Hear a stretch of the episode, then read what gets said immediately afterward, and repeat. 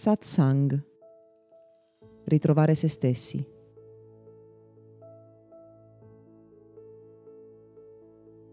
Sembra che il nostro modo di pensare come società veda scienza e coscienza contrapposti.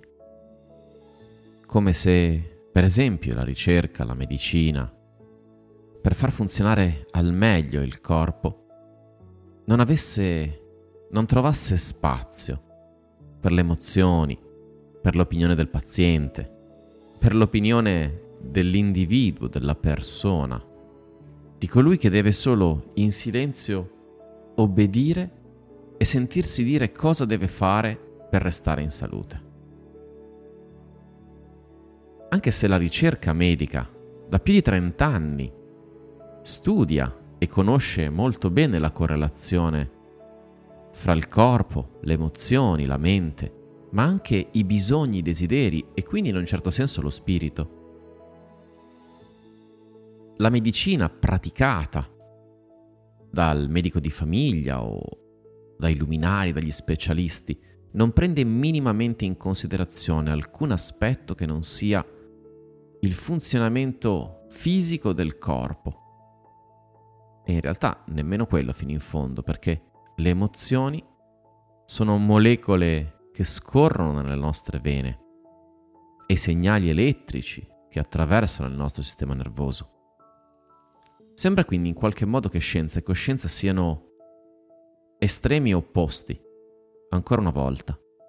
Il nostro modo di pensare e di parlare in qualche modo concettualizza in maniera diversa dei concetti che poi quando si scopre essere semplicemente manifestazioni diverse della stessa energia, non riusciamo più a ricongiungere.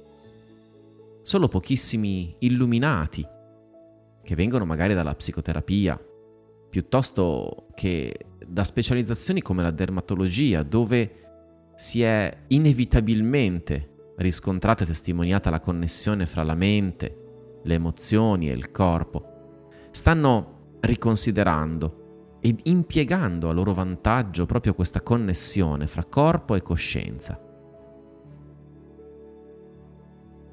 Il problema non è la scienza, il problema è l'ottusità di alcuni singoli specifici esseri umani, anche se, ahimè, più numerosi di quanto non vorrei, che non riescono a vedere al di là di quello che hanno già dimostrato.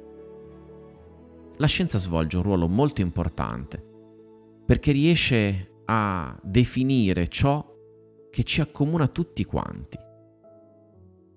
Allo stesso tempo però, spesso finiamo per diventare ciechi in tutto ciò che ci rende diversi uno dall'altro e che appunto riguarda la coscienza e che si manifesta perché ogni persona ha un percorso differente dall'altra, una capacità percettiva, una sensibilità unica.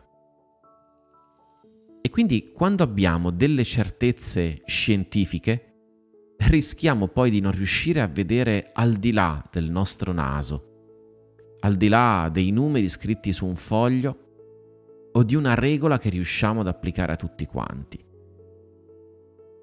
Dobbiamo ricordare che la scienza non è altro che un punto di vista, una prospettiva che cerca di descrivere con determinate regole secondo determinati criteri e secondo un metodo che ha deciso essere il proprio e in qualche modo implicitamente il migliore degli aspetti della nostra realtà. Ma c'è una soglia oltre la quale, quando la coscienza si espande molto di più, ogni individuo riesce a vedere, a percepire al di là di ciò che ci accomuna tutti quanti, nella direzione di ciò che ci rende unici. La coscienza è quella parte di noi che, al di là della razionalità, della capacità analitica, può trascendere i significati che diamo alle cose, il paradigma causa-effetto, e che può guardare allo scopo di ciò che accade, e che può essere presente, osservatore, anche senza giudizio, che può raccogliere informazioni, ma non solo di carattere tecnico o pratico, ma anche di carattere intuitivo.